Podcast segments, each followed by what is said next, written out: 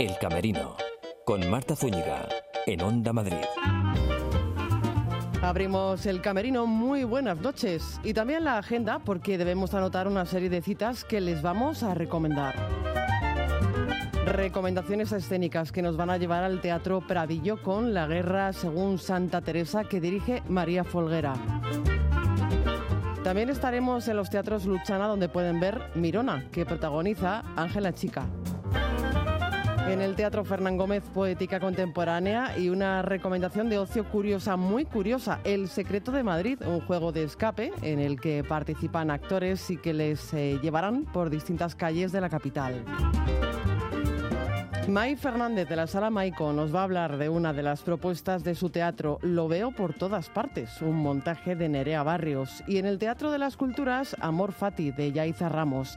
Sugerencias para esta hora de radio que tenemos por delante. Hasta la una de la madrugada abrimos el camerino.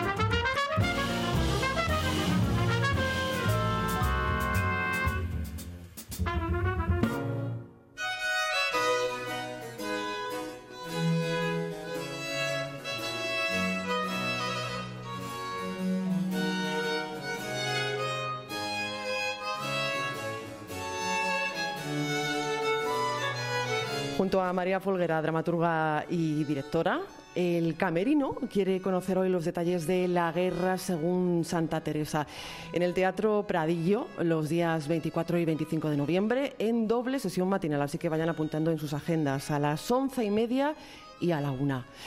Buenas noches, María. Buenas noches.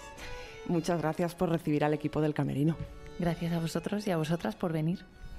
Bueno, Santa Teresa, cinco siglos después, sigue viva, María. Sí, Teresa de Jesús o Santa Teresa sigue viva y, la sentíamos tan viva que queríamos encontrarnos con ella en forma de, espectáculo, queríamos convocarla. Qué bonito. Me ha gustado eso de queríamos convocarla y convocando a Teresa convocáis al público. Eso es, eh, la idea es desde nuestra experiencia, desde nuestra manera de estar en el siglo XXI, cómo podemos intentar entender la experiencia de Teresa de Jesús, cómo podemos acercarnos a ella y, bueno, lo que te decía, que directamente la convocamos, le hacemos preguntas e intentamos em, interpretar eh, una respuesta. O sea que es como una especie de diálogo hacia ella. Y sí, traemos también al público para, que nos acompañe en ese encuentro con Teresa de Jesús. En este montaje que se presenta, por cierto, dentro del Festival de Otoño, eh, como digo, se presenta a la Santa desde un punto de vista muy concreto que hay que subrayar y es como mujer, ¿verdad? Sí, claro, ella fue una mujer que vivió una vida pues muy, muy vinculada a su historia, a, su momento histórico, y esa faceta nos fascina mucho de ella, la capacidad que tenía de, a pesar de las limitaciones de, su época, eh, ser tan, tan emprendedora, diríamos hoy, aunque suene anacrónico, tan viajera, tan aventurera, tan obstinada, tan estratégica también. Eh, para mí, Teresa de Jesús es un referente realmente, ¿no? De, de mujer de acción y de escritora, por supuesto. Eso es eh, lo que quizás eh, vaya a despertar nuestra inquietud como público y también supongo que es lo que despierta en ti la inquietud para embarcarte en este proyecto, ¿no, María? Sí, realmente todo surge porque eh, Julia de Castro, la actriz protagonista, ella es de Ávila y claro, como es de Ávila, pues estaba obsesionada con Teresa de Jesús y, para ella es un referente ineludible. Y ella me decía, vamos a hacer un espectáculo sobre Teresa de Jesús. Y yo realmente mis primeras reacciones eran de, bueno, yo no me atrevo.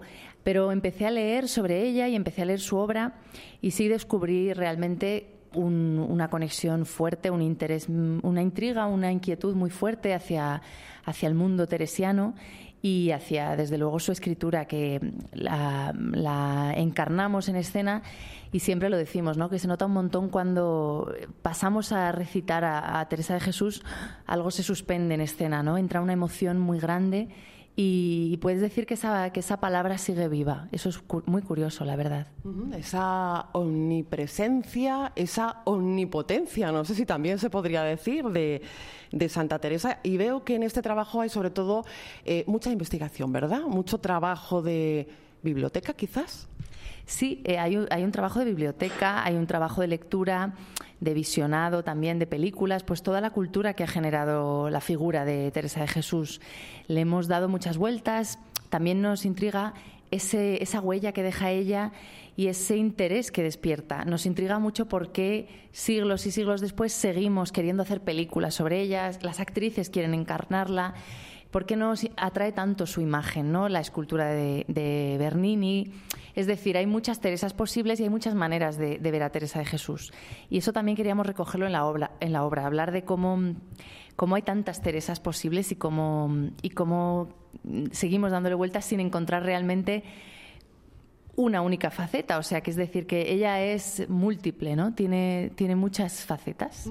Por ejemplo, eh, la faceta de política, de enfermera, de viajera, de enamorada también.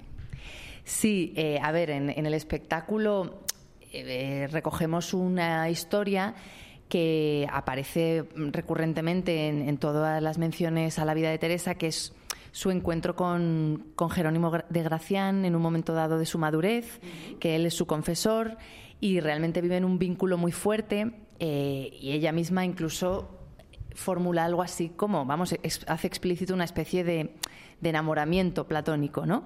Y nosotros hablamos también de eso. Eh, alguna gente cuando ve el espectáculo se o cuando se acerca al espectáculo se sorprende, ¿no? De, que no sabía, pues que Teresa de Jesús había sido una mujer también enamorada en vida, pero realmente es que ella era muy, muy, muy pasional y, esa figura del amor místico, pues también la vivió en vida a través de, Jerónimo Gracián. Entiendo que platónico, ¿eh? La verdad es que supongo que no tiene sentido indagar en detalles, pero por, por nuestra parte entendemos que es un amor platónico y que sobre todo ella tenía la capacidad de no, de no prohibirse nada y de permitirse eh, bueno, vivir una, una, dimensión mística del amor, ¿no? Y intelectual incluso. Eso es lo fascinante, que realmente ella le da vueltas a qué es el amor y cómo, se, cómo es posible vivir un amor ideal y místico, ¿no? Eso es interesante. Interesante también es que la obra, el montaje, se presenta como un juego, ¿no? Y se podría decir también que es como una disección eh, en el que la música y actriz Julia de Castro, eh, con quien emprendiste este proyecto, y también Carlos Troya, eh, como digo, diseccionan la vida y obra de Teresa. Sí, realmente reúnen fragmentos, es lo que decíamos antes, las imágenes de Teresa de Jesús, los trocitos de vida, es como reunir los trocitos e intentar eh, unir, uniendo las partes, intentar entender el todo. Así que sí, para nosotros a la hora de, seguir los ensayos, la puesta en escena, es un referente muy fuerte el puzzle, eh, la sesión de espiritismo, no porque sea una sesión de espiritismo la obra, pero porque sí, bueno, al fin y al cabo estamos preguntando a unos fragmentos reunidos, ¿no? Y porque nos interesa mucho esa historia según la cual cuando ella murió la trocean y la reparten eh, reparten sus reliquias entre la cristiandad. ¿no? También nos interesa mucho cómo la comunidad que dejó eh, tenía esa necesidad casi mágica, ¿no? esa fe de que querían un trocito físico de Teresa en su, en su convento, ¿no? el corazón, el dedo meñique. Esto desde nuestro punto de vista actual es difícil de entender, pero, pero vamos, que, que para ellos era una necesidad muy fuerte y así lo hicieron, ¿no? Para eso está el teatro también, para ir descubriendo poco a poco, bueno, pues en este caso tu punto de vista eh, sobre esta gran mujer en un espectáculo que a la vez es muy plástico. Eh, la artista Eva Zaragoza, eh, plástica, artista plástica, realiza durante el tiempo que transcurre la, obra ¿no? una serie de dibujos en directo, dibujos mm, que versan también sobre la vida de Santa Teresa. Sí, Eva Zaragoza, como bien dices, nos acompaña en escena. Ella está pintando en directo y ella está cada, cada episodio del espectáculo es una está en torno a una reliquia y ella pinta ese cuadro que equivale a una reliquia. Eh, hay un momento también en, el que esto se reparte entre el público, no diré cómo, pero... Que hay que ir a ver el espectáculo. Claro, y ahí estamos, está Eva pintando en directo, que para mí es, es también un, algo que yo tenía ganas desde hace tiempo, porque me parece una autora pues muy fascinante y, muy subterránea también, y, y es interesante poder tenerla en escena creando, dibujando, rasgando, eh, pues así con el, ¿cómo se llama? con los cinceles, quizás. Eso es, con el cincel así como haciendo surcos, bueno, ver la mano... Dejando huella. Eso es, dejando huella y, dibujando en directo y esto está proyectado en una pantalla, con lo cual el público puede ver esas manos trabajando sobre el, el fondo blanco, ¿no? Es una obra entonces en, las que se mezclan, en la que se mezclan diferentes expresiones artísticas. Esto es muy rico, María. Sí, de hecho cuando nos preguntan, ¿pero qué género es? Eh, nos cuesta contestar porque no, yo no, no es una performance, no es teatro al uso, no es teatro gestual, no es teatro de texto. Mm, yo diría, siempre lo decimos, pero claro, no vale como, como clasificación aceptable, ¿no? O sea, decimos que es un auto sacramental del siglo XXI, lo cual es una rareza en sí misma, pero y es una manera de, decir que, no se nos ocurre otra etiqueta porque es muy inclasificable realmente. ¿Y cómo surgió el proyecto? ¿Qué fue lo que te removió quizás, eh, lo que te llevó a meterte en esta empresa? Pues efectivamente, cuando me pongo a leer eh, la obra de Teresa de Jesús, eh, lo que más me fascina, por supuesto, es ese comienzo del libro de la vida que está en la obra, de ella hablando de sus orígenes, de sus padres, que, mm, bueno, también está, por ejemplo, en la obra de Juan Mayorga de La lengua en pedazos eh, le sucedía también, porque es que esa descripción de los padres que hace ella, de sus propios padres, es increíble, ¿no? Y, sí, y luego también la biografía de Olvido García Valdés sobre Teresa de Jesús también me, dio muchas pistas, ¿no? De su complejidad. Eh, y luego, por supuesto, aunque suene raro, la serie de Concha Velasco eh, para mí ha sido fascinante. O sea, la gente me dice, ¿tú ves series? Digo, yo no, yo la única serie que he visto de cabo a rabo es Teresa de Jesús con Concha Velasco, porque es que me parece una obra maestra, dirigida por Josefina Molina, escrita por Carmen Martín Gaite, o sea, es una pasada. Y, sí que fue muy inspiradora también, ¿no? De ese carácter, esa, esa fuerza de mujer de acción, es que lo decía antes, pero realmente yo siempre lo digo, andamos escasas de referentes femeninos mm, positivos. Es decir, que casi todas las escritoras o actrices o, bueno o, heroínas tipo Juana de Arco tal en nuestra cultura nos las ofrece en forma de martirio de, dolor, de historia trágica, mal acabada. O sea, siempre parece que la heroína o el referente femenino tiene una historia de dolor, ¿no?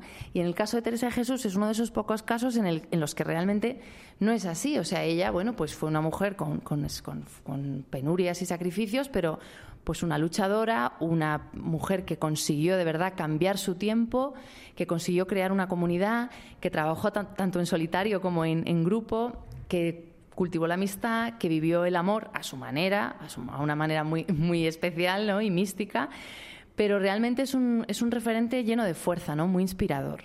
Pues una obra muy inspiradora también para el público y de la que podremos disfrutar eh, 24 y 25 de, de noviembre en Teatro Pradillo y que también se puede leer gracias a la editorial Con tinta me tienes. Esto es importante porque el teatro también se lee. Sí, el teatro también se lee y efectivamente ahora se ha, se ha reeditado esta obra y, también con un epílogo nuevo que para mí es importante porque bueno desarrollo también toda esta relación con Teresa de Jesús, cómo descubrí su figura, qué papel ha jugado en mi propia experiencia, en mi propia vida. Así que también estoy contenta ¿no? de que exista el formato libro y que nos acompañe junto a las funciones. Bueno, pues María Folguera, una mujer en continuo movimiento, como Santa Teresa. Muchas gracias. Gracias a vosotras. El Camerino, con Marta Zúñiga, en Onda Madrid. 101.3 y 106 FM.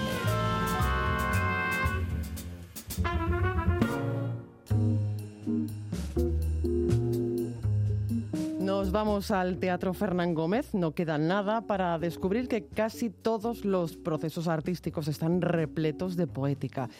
Hablamos de un nuevo ciclo de creación poética contemporánea que va a inundar de ello todos los rincones del Centro Cultural de la Villa.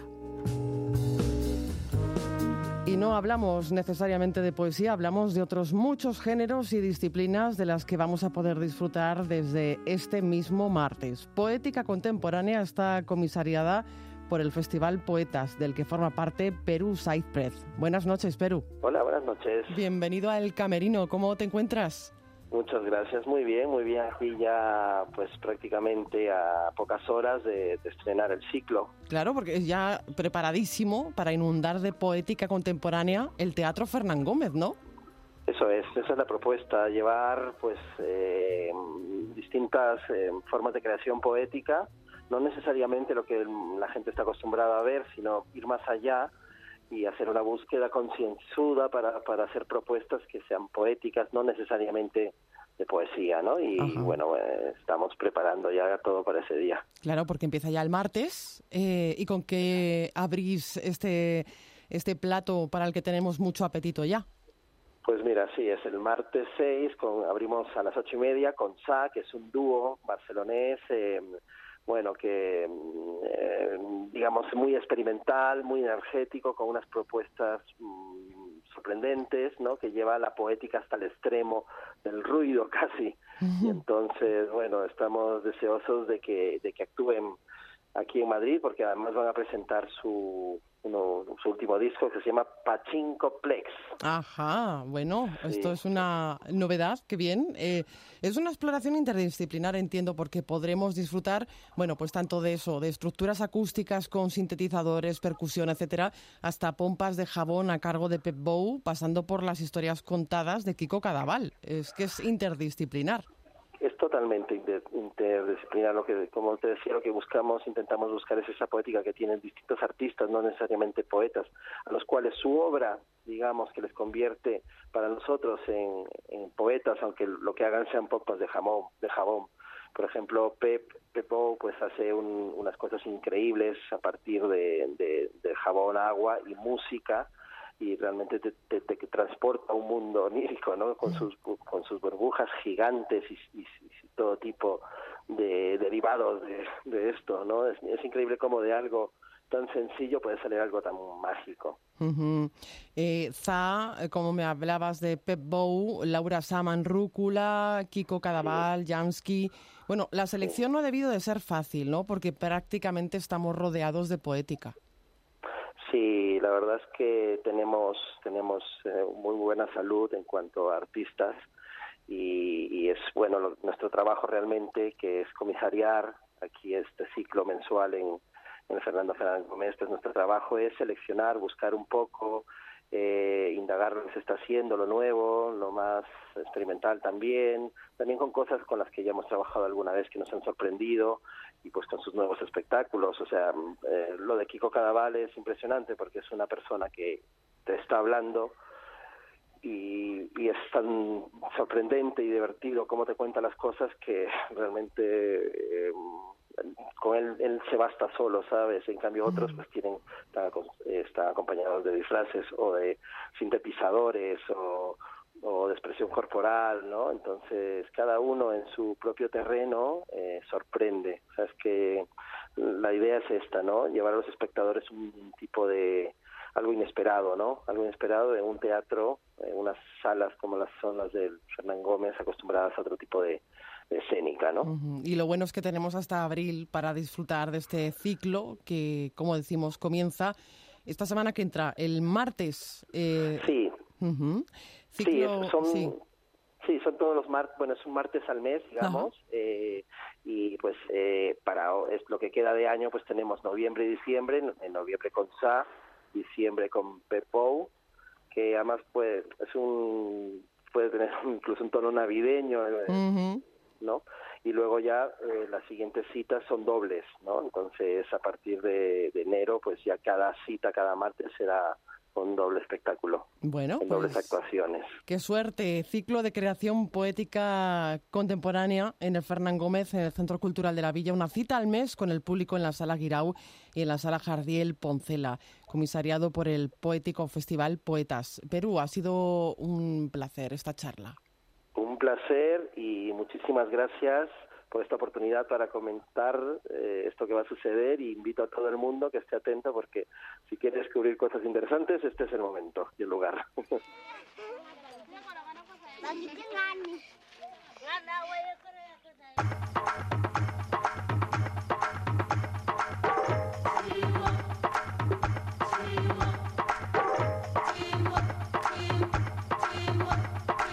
En los teatros Luchana, Mirona con Ángela Chica, Juan Vinuesa dirige esta comedia dramática de Paco Bernal en la que nos dejan mirar entre bambalinas. Buenas noches, Ángela.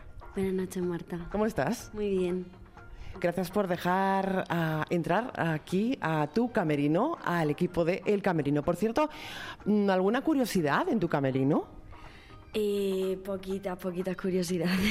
¿No tienes algún objeto que digas, bueno, esto me da eh, buen rollo, por decirlo de alguna manera? Sí, con Mirona sí lo tengo en realidad. Los prismáticos, siempre los llevo conmigo. ¡Qué bueno! Sí, dejo toda la utilería, pero los prismáticos me los llevo. Es como que siento que sin eso no podría nunca jamás hacer la obra. Hombre, es que eres una exploradora, ahora digo bien, desde los tejados. Das vida a Dolores. Un poco boyer esta mujer. Sí, ella observa, mm, observa la realidad de los demás, pero también es muy generosa en cuanto a su propia exposición, porque también observa lo que la gente puede ver de ella. Y se mira al interior ella también, no solo lo que la gente proyecta sobre ella, sino se mira al interior. Claro, ella se mira al interior está en un punto en el que las reflexiones que hace sobre lo que ocurre a partir de lo que ve de los demás, pero también a partir de pasar mucho tiempo con ella misma. Eh, no sé si es una obra también sobre, tú me corriges si me equivoco, una obra sobre decisiones, porque eh, si, si, la vida a Dolores se le complica por alguno, algún motivo, o por algún temor, por alguna exigencia, bueno, pues se enfrenta a ellas, tiene mucha capacidad para enfrentarse a ellas, Ángela.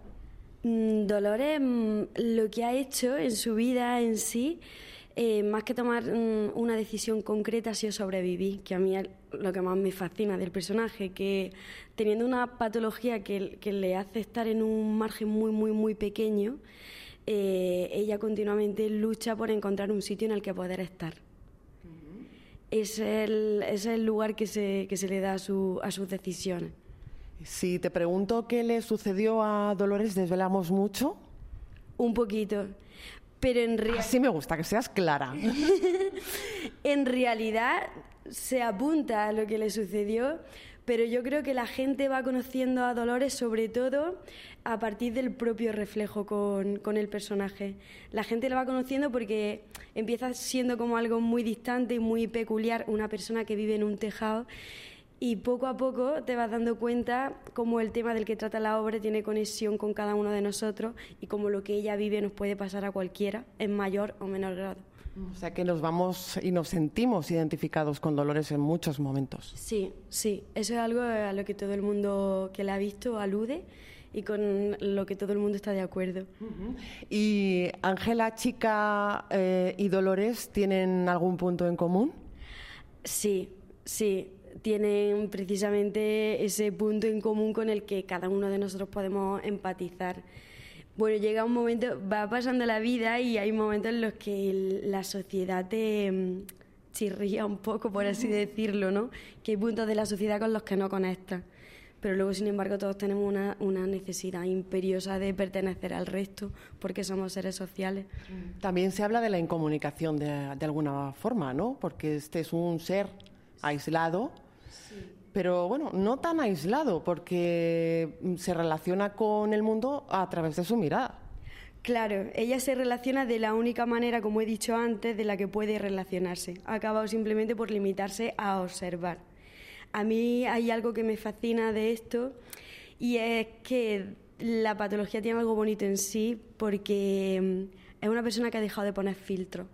O sea, todos ponemos filtros continuamente para poder pertenecer al resto pero esta persona simplemente no puede ponerlo, o sea, no puede poner e, e, e, esa capa con la que los demás nos comunicamos, la ha quitado y por eso ya no se puede comunicar. Ajá. Es eh, bonita la historia de este proyecto que surgió de un micro, ¿verdad? De un microteatro y ha ido creciendo. Sí, prácticamente, bueno, yo creo que fue lo primero que hice cuando llegué aquí a Madrid hace... Desde Jaén, tu tierra natal. Sí, sí, sí, de Úbeda. Y prácticamente es lo primero que hice. Lo que pasa es que a mí me fascinaba la historia y quise convertirla en algo más grande, en un proyecto pues de una hora que pudiera moverse y tal. Y eh, muy rico el hecho de que eh, el escenario, bueno, pues es un tejado, se desarrolla al atardecer, eh, en estos 60 minutos de Mirona en el que, mm, bueno, mm, Dolores va explorando los, los tejados y, como decía, muy rico el hecho de que se pasa de comedia a drama. Eh, de un momento a otro. Esto, como actriz, supongo que, es un regalo, ¿no? Porque estás pasando, cambiando de registro mm, a, la de ya. Sí, es un regalo y es un reto. Bueno, al ser un monólogo me puedo permitir también más libertad para jugar a mezclar los ritmos de comedia con, con, la situación dramática que presenta el personaje, pero sí, es un reto llevarlo a cabo, es difícil, para mí es difícil. Y lo que has dicho, ha apuntado al tema de, que se desarrolla en un tejado, eso era una de las partes importantes que quería que estuvieran al, hacer la obra grande, por el tema de la inclinación y por la dualidad que presenta el personaje entre pertenecer al resto o quedarse donde está. ¿Qué le acompaña a Dolores en su soledad? ¿Hay algo? Sí, en su soledad, bueno, hay algo que luego aparece en escena pero en su soledad le acompaña sobre todo su pasado y, las reglas que ha puesto ella para estar. En plan, cómo ha recreado el espacio en el que puede llevarse a cabo su existencia. Eso es lo que le acompaña a ella en su pensamiento, es lo que tiene todo el rato presente. En cuanto al proceso actoral, eh, Ángela, eh, si se conoce poco del pasado de un personaje, ¿no es difícil construir ese carácter, ese, ese personaje? Sí, es difícil. En esta obra lo que hemos hecho, bueno, he tenido la enorme suerte de que Juan Vinuesa me dirija y lo admiro muchísimo. Y es un director que yo creo que va muy a favor de contar una historia y de cómo queremos contar la historia. Entonces, mm, sí, es difícil afrontarlo, pero sobre todo, al ser un monólogo, yo creo que es muy importante el aquí y el ahora y cómo están manejando los tiempos aquí y ahora. Y creo que esa parte de pasado que todos los personajes tienen, eh, en este caso, la gente la va construyendo conforme va pasando la historia. Y la va construyendo en base al espejo que presenta con los demás, en plan, a lo que se parece a cada una de las personas que la ven. Eh, no rompes la cuarta pared en ningún momento, pero el público podríamos decir que de alguna u otra forma, por lo que hemos hablado antes fuera de micro, me confesabas que el público de alguna manera sí que la rompe. Sí, es lo que pasa. Es como si la gente pasase al salón de mi casa. O sea que el público también es boyer. Sí, durante la obra se juega a eso, pero no se rompe la cuarta pared por respeto a algo que sucede en escena. Eh, dice Juan Vinuesa, el director, eh, que era fundamental tu participación en esta obra porque eres verdaderamente genuina. Muchas gracias, Juan. Juan, si nos estás escuchando, eh, bueno, pues llama y nos respondes. bueno, a mí, Juan, en el proceso de ensayo, lo que ha hecho ha sido como eso, hemos jugado a por, por, por eso que él, que él dice, que él describe, a crear más la historia que a crear un personaje en sí. ¿Y cómo surgió este proyecto? ¿Cómo, cómo comenzó este Mirona? Pues este Mirona eh, comenzó por eso, porque tenía la... Al margen del micro. Sí, al margen del micro. Eh, fue algo como que se fue, se fue mm, creando en mi cabeza, con, sobre todo por esa semilla que se había, que se había empezado ya hace tres años y medio. Y entonces mm, fue en, base a querer contar la, a querer contar la historia. Entonces yo fui conectando con gente que, quería que formara parte de esto y así ha ido surgiendo poquito a poco. Una historia de crecimiento, eh, ya no solo para Dolores, sino también para ti, Ángela, ¿no? Sí, sí, por supuesto, porque el enfrentarte a un monólogo lo habla con muchos actores, lo hace en un punto en el que como que tienes muchas ganas de crear y no sé qué, pero es bastante difícil. Es bastante difícil, entonces todo lo que es difícil, pues al final supone un crecimiento, sí o sí. Y, un reto auténtico, desde luego. Por cierto, eh, Dolores, eh, aparte de estar sola, entiendo que también siente libertad, ¿no? ¿Se siente libre en ese, en ese tejado? Sí. Eh, este punto yo creo que es precisamente una de las cosas, porque hablar de la libertad en sí, ¿no?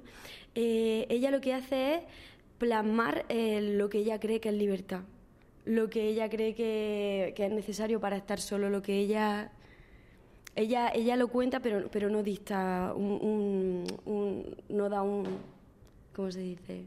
no da una definición de libertad, simplemente nos muestra la forma en la que ella la ha alcanzado la libertad. Y por supuesto que tiene ese punto, como toda la gente que se siente que, que, vive momentos de soledad también encuentra libertad en ello, ¿no? Es todo el rato la, doble, la, dicotomía de decir soy libre con el resto o soy libre cuando no hago lo que el resto quiere. O cuando estoy solo tampoco puedo ser libre porque necesito estar con los demás. Es a lo que se juega todo el rato en esta obra y se juega mediante una situación concreta de este personaje. Una situación que se desarrolla, como decíamos, en un tejado, que podría ser cualquier tejado de cualquier lugar, ¿no? Podría ser cualquier tejado de cualquier lugar y podría ser sobre todo cualquier situación de, de cualquier persona. Podría ser, el, yo creo que se asemeja más a cualquier salón de nuestra casa. Ese momento en el que estás solo, lo que pasa es que está exacerbado, ¿no? Una persona que vive todo el rato así. Pues eh, no se lo pierdan. Eh, Mirona en los teatros Luchana y tú con tus prismáticos, eh, siempre para salir a escena. Ángela, chica, muchísimas gracias por recibir al equipo del Camerino. Muchísimas gracias a vosotros, un placer. El Camerino, en Onda Madrid.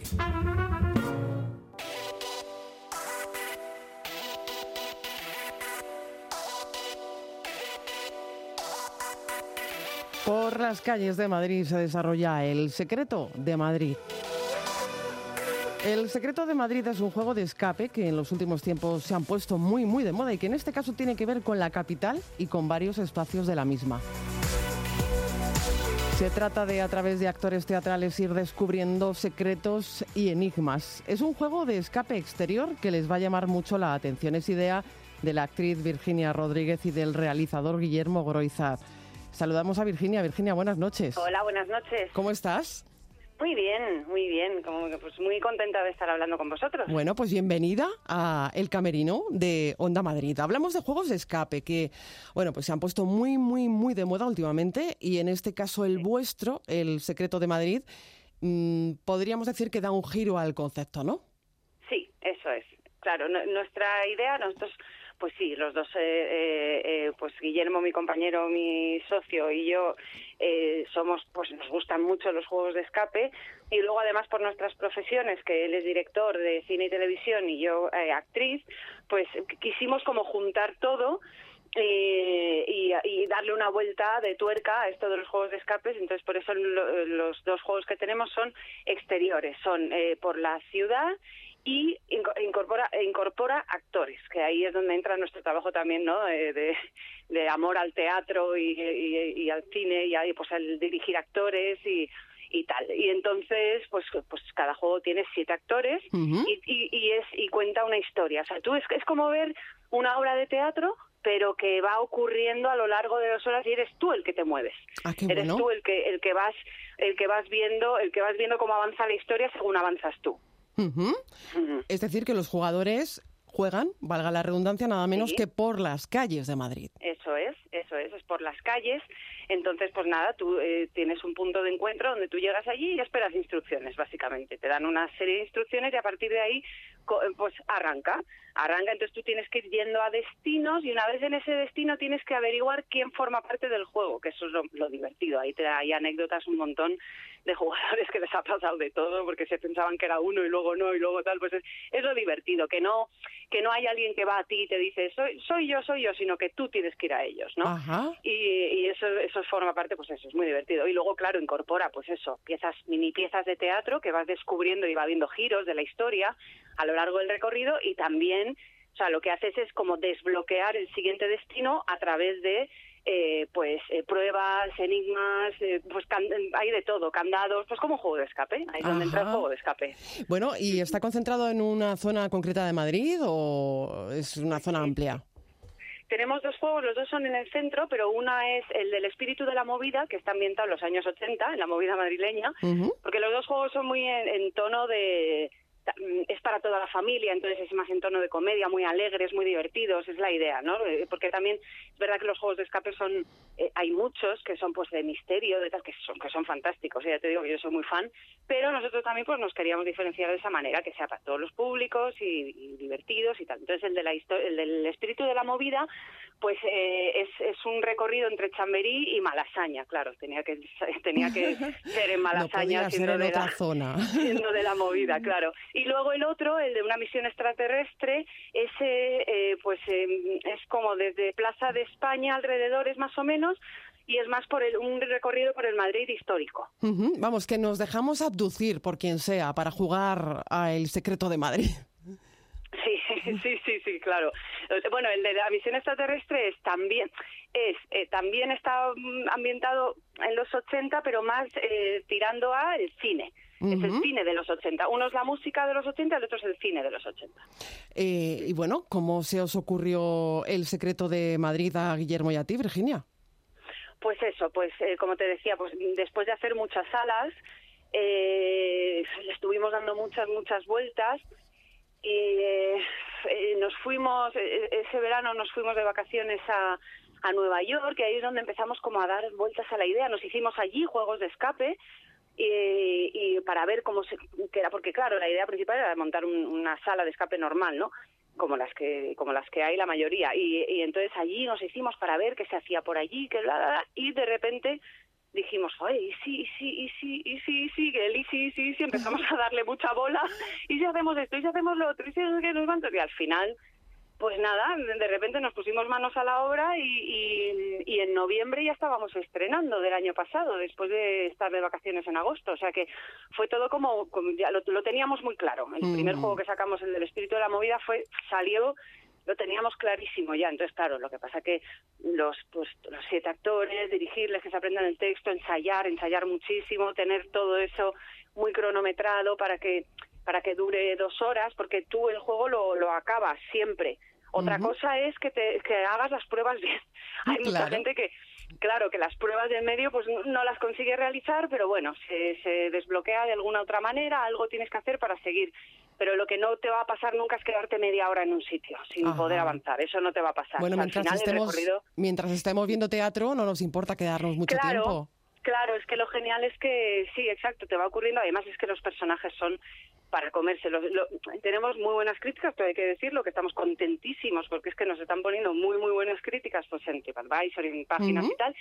y destacan sobre todo, sobre todo los actores que los actores son maravillosos y realmente es que tenemos unos actores que es que cada personaje es un bombón y ellos lo, lo hacen de maravilla y se divierte la gente muchísimo. Entonces te metes, te metes en la historia enseguida, en esa película tan particular, pues porque ellos hacen que, que te metas. Y además teníamos clarísimo quiénes queríamos que fueran, cómo lo iban a hacer, cómo sea, eh, no sé por qué, pues esas cosas que salen así, como de repente lo tienes muy claro, ¿sabes?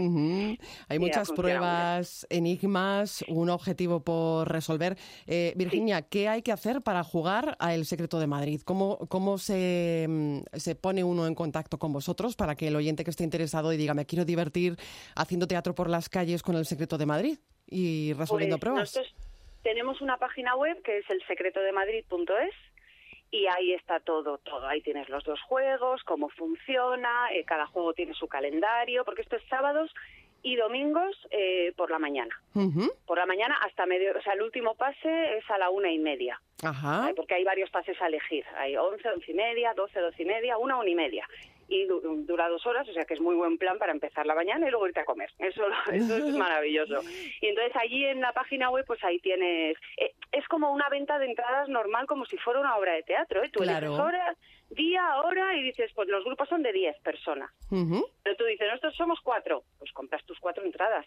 Te van a poner con, Hay una cosa que hay, gente que le tira un poco para atrás que dice, ay, pero vamos a ir mezclados con otra gente. Pues mira, no lo comparemos con un juego de escape normal que estás encerrado porque esto al ser abierto es tan agradable, o sea, hemos, hemos hecho grupos de amigos nosotros y es maravilloso. Hay gente que luego se ha ido a comer que no se conocía de nada. Y ha sido pues porque la aventura es tan divertida, se lo pasan tan bien que, que, que hacen que crean buenas migas. O sea, que es que no, no tiene nada que ver con el agobio de estar en una sala, es todo lo contrario. Oye, Virginia, segunda temporada, eh, segunda temporada, ¿con cuántos jugadores habéis contado ya? ¿Habéis hecho cálculos? Pues eh, sí, ya estamos, ya hemos pasado los 1.600. Bueno, enhorabuena.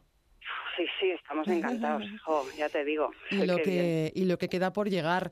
Eh, Virginia, pues eh, nada, que yo me apunto. Yo me apunto, me voy a meter en esa página y, voy a probar El Secreto de Madrid. Eh, claro. Una, sí, dime. una cosita que quiero que dejar clara, que luego mucha gente, lo de, lo de ir mezclado con otra gente, luego también tenemos la opción de pase privado, ¿eh? que tú coges y compras el pase para ti, sale más económico además y podéis ser hasta 11 personas porque para despedidas, cumpleaños, no sé qué, la gente dice, mira, yo me cojo el pase y lo lleno yo a mi gusto y es para mí y no va a entrar nadie más. Eso también tenemos la opción, ¿eh? Siempre, opciones para todos los gustos, para que nadie se pierda el secreto de Madrid. Virginia, pues eh, muchísimas gracias por acercarnos este juego de escape aquí a El Camerino. Muchísimas gracias a vosotros, de verdad. ha sido un placer. Lo veo por todas partes. Es nuestra siguiente propuesta teatral. Pueden saborear este montaje en la sala Maico todos los sábados a las ocho y media de la tarde. Lo veo por todas partes, está dirigida por Nerea Barrios. Son cuatro historias, cuatro historias de mujeres, de mujeres luchadoras que de una u otra forma han sido maltratadas son Eva, Mía, Clara y Pilar. Todas tienen algo que contarnos y lo hacen en esta propuesta de la que queremos charlar ya con la responsable de la sala Maico, con May Fernández. May, buenas noches. buenas noches. Bienvenida, muy bien. Y tú, bienvenida de nuevo al Camerino. bien hallada, como siempre. Lo veo por todas partes. Dirigida esta obra por Nerea Barrios, eh, podemos verla en la sala Maico. Eh, María del Mar Basas, Elena de Lara, Lara Palma y Sara Raya protagonizan esta historia, ¿no? Que se hace muchas preguntas, pero una fundamental. Y si de repente un día te das cuenta de que has desaparecido, esta es una de las premisas, ¿no? Con las que parte lo veo por todas partes, May. Sí, la verdad es que lo veo por todas partes. Es, es una obra de, inmersión en la, en la vida de, cuatro mujeres, porque además eh, la dramaturgia es de cuatro autoras y se interpreta por cuatro actrices y, va enfocado realmente a la mujer. Es un poco en general, ¿vale? Porque todo el mundo yo creo que coge una pincelada de esta obra y, se siente empatizado, o sea, empatiza con, con ella, ¿no? pero, pero está enfocado a, la mujer. Hablamos de cuatro historias, las de estas cuatro mujeres, que son Eva, Mía, Clara y Pilar, que también se encuentran, podríamos decir que viven su momento, ¿no? Eh, sí, es que eh, son cuatro historias en, cuatro fases de tiempo, porque la obra en realidad son como cuatro, cuatro monólogos, perdón, pero eh, que, van unidos y entrelazados de alguna manera. Y, son la historia de, de, cuatro mujeres y de cómo sufren el, el, el, acoso. Sí, el, maltrato, en, todas sus vertientes, además. Pero psicológico. Aquí va más enfocado al maltrato psicológico, porque el maltrato físico es algo tan evidente que, o sea, a ver, evidente, entre comillas, ¿no? Porque hablas de estos temas tan delicados, pero me refiero, es algo que se ve, ¿no? Cuando ves a una señora, pues con su ojo morado, su brazo, esta cosa. Pero el maltrato psicológico, mm, yo creo que hace más daño y, y, es, y está ahí tapado, porque como no se ve, ¿entiendes? Entonces el, el objetivo de esta obra era eh, destapar eso y que, que, la gente se diera cuenta de, de, cómo haces daño a los demás y, muchas veces sin darte cuenta, que es peor. Efectivamente, y, y, surge, si no me equivoco, entrevistas con mujeres, ¿no? De cuatro casos reales que se trasladan, en este caso, a las actrices. Sí, sí, porque la dramaturgia ya te digo, son de, son de cuatro autoras, son Ana Amaro, de Nerea Barrios, que ella escrito y dirige, de Carolina Gestain y de Sarah Williams, pero ellas han trabajado con muchas asociaciones de, mujeres maltratadas, han llevado muchos meses de investigación. O sea, esta obra ha estado en residencia en, nuestra sala durante tres meses, pero ellas traen un trabajo anterior de, de seis meses atrás, ¿no? De investigación, de colaboración, de entrevistas, de tal. Entonces, al ver que era algo tan generalizado que, que todas las mujeres con las que hablaban, tanto las de las asociaciones de mujeres maltratadas como mujeres de a pie de calle, y que todo el mundo se sentía o conocía o se veía reflejada en una historia similar, es cuando a Nerea se le puso los pelos de punta y dijo esto hay que esto hay que esto hay que sacarlo, esto hay que hablarlo, esto hay que y entonces desarrollaron desarrollaron la obra. Oye, y una curiosidad, de Mike, ¿estas mujeres reales han visto esta historia teatral? Sí, sí. ¿Y cómo han reaccionado? Eh, pues, pues con lágrimas como, como el resto del público. O sea, es una obra que yo cuando, cuando viene público a, el público a la sala, eh, siempre se lo comento en, en, la entrada, hacemos un previo y tal. Eh, y siempre te lo digo, es una obra muy dura, eh, lo hablábamos a la salida, podéis comentar aquí, podéis comentar con las actrices cuando terminan, ¿no? Siempre están abiertas a, un diálogo y si no salen todos los días 10 personas llorando de la sala desconsoladamente, no sale ninguna. Hombre, para eso también está el teatro, para tocar la fibra sensible, ¿no? Sí, sí, sí, sí, sí, sí. La verdad es que todo el mundo, todo el mundo. Y lo bueno es que todo el mundo sale haciéndose preguntas. Claro. Entonces es muy muy interesante ver, eh, sobre todo porque vienen muchas muchas parejas, curiosamente, y, y, y, y, veo muchas conversaciones de ellos a ellas y de ellas a ellos también, diciéndole, oye cariño, yo alguna vez te he hecho esto, es que a lo mejor lo he hecho y no me he dado cuenta. Y entonces, mm esos que te ponen los pelos, bueno. Es lo que te iba a decir, que bueno, que es un puzzle de historias de mujeres que se unen en una mm, y que realmente tocan la fibra sensible, porque bueno, se unen para cambiar las cosas, ¿verdad? Sí, sí, para, para contarlo, para exteriorizarlo, porque es verdad que mm, que es, eh, hay una de las hay una de las historias que, que es la historia de, de Eva que es un poco con la que más empatiza el público, ¿no? Porque es como la, chica jovencita, la chica de instituto que empieza con el primer novio y cómo se va desarrollando, ¿no? Toda toda esa historia hasta hasta cómo hasta cómo llega al final, ¿no? Que, que es una es una relación, es que es un embudo total, ¿no? Entonces la gente empatiza mucho con ella porque es esta niñita que no sé qué, tan bonita, tan tiernecita, tan tal, y, y cómo llega esa degeneración, ¿no? Hasta que hasta que se da cuenta, ¿no? Hasta que lo ve y, te hace verlo, ¿no? Entonces, mm, bueno, me, he ido un poco de, no, tema, no, pero no. sí, pero luego es, eh, luego hay otra historia eh, que es una madre que quiere tener un hijo y tal, pero cómo es la relación con su pareja. Hay, hay otra historia de, de una mujer que, que somatiza, porque al final todo esta todo este maltrato se somatiza mm, físicamente, ¿no? Y entonces muchas de las enfermedades que tienen muchas mujeres, eh, digo mujeres porque es que en realidad somos más nosotras que, que ellos, ¿no? Pues, por desgracia, pero muchas enfermedades vienen por este tipo de maltrato, porque tú vas tragando, no tienes con quién hablarlo, es algo que como que avergüenza el comentarlo, el tal, entonces al final vas desarrollando enfermedades, sobre todo el cáncer de pulmón, está como casi comprobado que eh, bueno, a lo mejor parece que es una barbaridad lo que estoy diciendo, pero hay, o sea, hay muchas enfermedades que, que vienen por este tipo de depresiones profundas y, y todo esto. Y todo esto se cuenta en la obra que son 60 minutos en la piel de esas cuatro mujeres de carne y hueso y de sus cuatro historias. Por cierto, que todo el equipo de Lo Veo por todas partes es femenino. Sí, al completo, al completo. Entonces estamos muy muy orgullosas porque mm, ya sabes, bueno, creo que alguna vez te, he comentado que hacemos residencias y este año estamos muy volcadas en, en la mujer y muy volcadas en, en, esta fase de creación, de, de, ellas crean y desarrollan, interpretan y, y tal, ¿no? Y entonces eh, queremos hacer este esta temporada este tipo de, de teatro.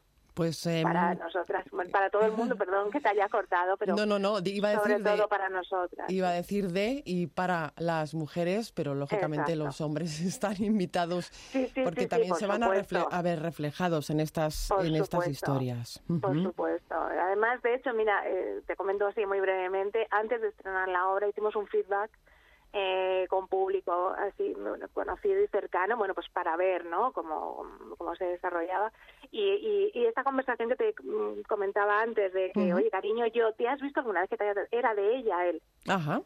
Era de ella él, ¿no? Entonces decía, es que a veces se me van los nervios, ¿no? Y se me va esta cosa, ¿no? Y él decía, bueno, pues mm, a veces sí que eres un poco así, ¿no? Entonces ella se daba cuenta y decía, madre mía, qué horror porque es verdad que no eres consciente muchas veces de, que haces estas cosas, ¿no? Este tipo de, de Todo depende del nivel, evidentemente, ¿no?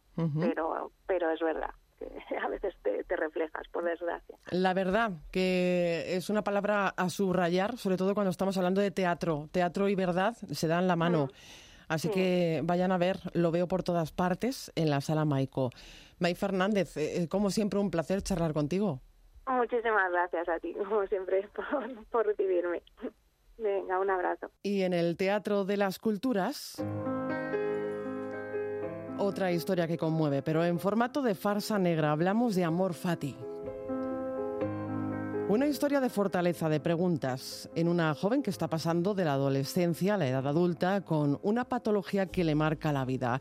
Amor Fati está dirigida y escrita por Yaiza Ramos. Pueden verla 6, 7 y 8 de noviembre, no se la pierdan. Yaiza Ramos, buenas noches. Hola, buenas noches, Marta. Bienvenida al Camerino, ¿cómo estás? Muchas gracias. Pues muy bien, aquí. Teníamos ganas de charlar contigo eh, por Amor Fati. Encontramos en esta obra una historia de superación y también de comprensión, ¿no? De comprensión sobre una enfermedad y de ahí el subtítulo de la obra, ¿no? Entiendo, Yaiza. Sí, cómo llegué a operarme de glaucoma. Sí, efectivamente. Es, Amor Fati es básicamente como una catarsis que, que me hago yo una, un texto de autoficción en el que a partir de una enfermedad como el glaucoma pues se cuentan varias cosas. Yo siempre digo que es una excusa para contar muchísimas muchísimas cosas a través de un trabajo escolar. Uh -huh. Es la aventura de una adolescente que quiere entender un por qué ella, ¿no? Mm, Sí, por qué ella, mm, sí, por qué le está pasando eso a ella y, y entender cómo vivir con, con, con eso, ¿no? Con lo que con lo que ella cree que son sus bueno, sus, sus grandes cargas, ¿no? Uh -huh. ¿Podríamos hablar de docuteatro o de teatro documental? Bueno, podría ser teatro documental. A mí me gusta más llamarlo como autoficción, ¿no? Porque parte de... Sí, es, es verdad que tiene una parte documental, ¿no? De, de, pero de vida propia y por eso mismo como parte del yo, de autobiográfico, ¿no? Pero sí que tiene una parte, eh, gran parte ficcionada, ¿no? Que es con lo que se juega. Sí. Mm. Ah, no, perdona, que te, te, te, he interrumpido. Quería decir que has, que has escogido, sin embargo, el código de farsa negra, ¿no? El teatro del yo. Efectivamente. Eh, se utiliza eh, la farsa negra básicamente porque eh, ya que es demasiado penurria hablar de lo que estamos hablando. ¿no? De, de, de, algo tan tánatos como una enfermedad crónica, no una operación, pues utilizamos la, la clave de, de, comedia, de farsa negra, pues bueno, para que para dejar pasar, pero bueno, siempre que podemos tiramos alguna alguna pullita, ¿no? Siempre digo que es una función en la que bueno, gente que, que ni me conoce viene a emocionarse y que no, ni que sabía que era el glaucoma ni nada, ¿no? O sea que que cumple eso, ¿no? Tanto de emoción como de, de risa. Uh -huh. Y de la necesidad de transformar, un poco me lo decías, ¿no? En, en belleza lo que mortifica a este personaje. Sí, claro, es, es, es, darle, es darle la vuelta. Bueno, tenemos esto y, y ¿qué, ¿qué, podemos hacer? ¿Qué hago yo ahora con, con esto, no? Porque estamos hablando de una historia real, ¿no? Sí, en un principio sí, eso es, esa, esa niña casi adulta que tú nombrabas, eh, soy yo, ¿no? Cuando, cuando le descubren una enfermedad crónica y a partir de a partir de ahí, bueno, le dicen que se tiene que operar, pero claro, como te digo, yo utilizo toda toda esta premisa para, para darle la vuelta y ficcionar a partir de ahí, ¿no? Ajá, es como una especie de grito mudo, por decirlo de alguna manera, ¿no? Sí, claro, porque tiene mucho de, de, de, de, de, de rabia, ¿no? De replicar y lo que decíamos, ¿no? De por qué a mí, qué hago yo con esto, ¿no? Y ella se, se, se queja mucho de la función, de lo que le pasa, pero bueno, eh, es, nosotros cuando lo vemos como público nos hace gracia porque es alguien que intenta llevar a cabo un trabajo eh, en el que invita a su padre, a su madre, a una señora extranjera y nadie le hace ni caso y intenta quejarse y nadie le hace vamos, que todo el mundo la, la ignora, ¿no? Uh -huh. eh, de, desde el punto de vista escenográfico, eh, uh -huh. se parte del campo visual de una persona con esta dolencia, ¿no? Eh, ¿El espectador llega en algún momento a sentir lo que siente una persona con la patología? Bueno, a sentir, esta enfermedad es asintomática, ¿no? Se dice que es el ladrón de la vista y lo que intentamos hacer es que con el, diseño de iluminación tenemos un concepto que empezamos prácticamente a oscuras, poco a poco vamos abriendo la luz y luego la vamos a cerrar. Entonces lo, la idea es de mostrar esta visión periférica, ¿no? que, que poco a poco se va cerrando para dejarle una visión tubular y volver y bueno luego la volvemos a abrir y, y hacerla y eh, decíamos antes todo esto le ocurre al personaje protagonista en el paso de la adolescencia a la edad adulta que es precisamente bueno pues un momento de la vida en la que pues nos hacemos muchas preguntas verdad Claro, es que no, no, no es casual, ¿no? Porque eso, por ejemplo, en, en mí está está tergiversado, porque a mí no me pasó exactamente con esa edad, sí que me diagnosticó con 15 años, pero a los hace poco, a los 20, 24 creo, perdón, me habían dicho que me tenía que operar. Entonces, bueno, yo juego, lo cambio esto y pongo que es del, de los 15 ya le dicen que se tiene que operar porque la tiene muy avanzada, ¿no? Entonces, es un, yo creo que es una, una situación, una edad en la que te planteas muchas cosas, ¿no? No reconoces a lo mejor tu cuerpo, empiezas a ver cambios y encima ya si le añades una enfermedad crónica, pues ya es el sumo, ¿no? Claro, y Yaiza, ¿a qué público está dirigida, ha dirigido la obra? Dirigida la obra. ¿A qué público, para qué público mm, pensaste em, que, que estaría direccionada, por decirlo de alguna manera? Pues la verdad es que hombre, yo te no te sabría decir exactamente a, a, qué público, pero yo creo que, mira, también ha venido gente más joven, adolescente. Yo creo que también para un público adolescente podría entrar muy bien. La mayoría que tenemos es público adulto, ¿no? Más, más mayor. Pero bueno, yo creo que toca muchas cosas y, entra, entra muy bien entre gente más, más joven, incluso ya te digo adolescentes, o gente más, más mayor. Pues Yaiza, muchas gracias por escribir y dirigir esta historia, Amor Fati o cómo llegué a operarme de glaucoma, que pueden ver en el Teatro de las Culturas. Y ha sido un placer charlar contigo esta noche. Igualmente, Marta, os esperamos el 6, el 7 o el 8 en el Teatro de las Culturas. Un abrazo.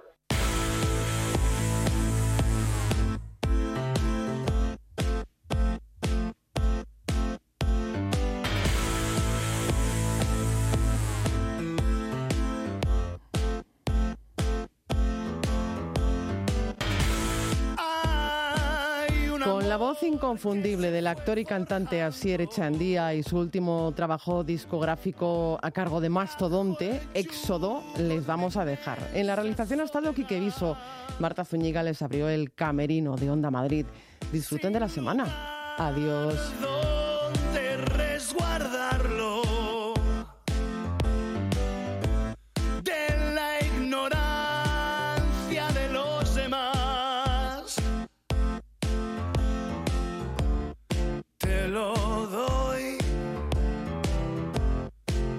Te lo doy,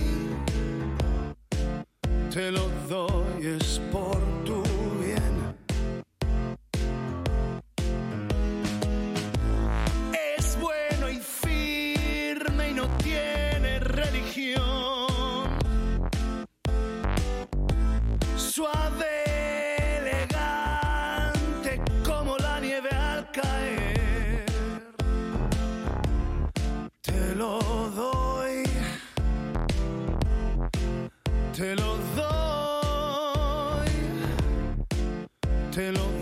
doy,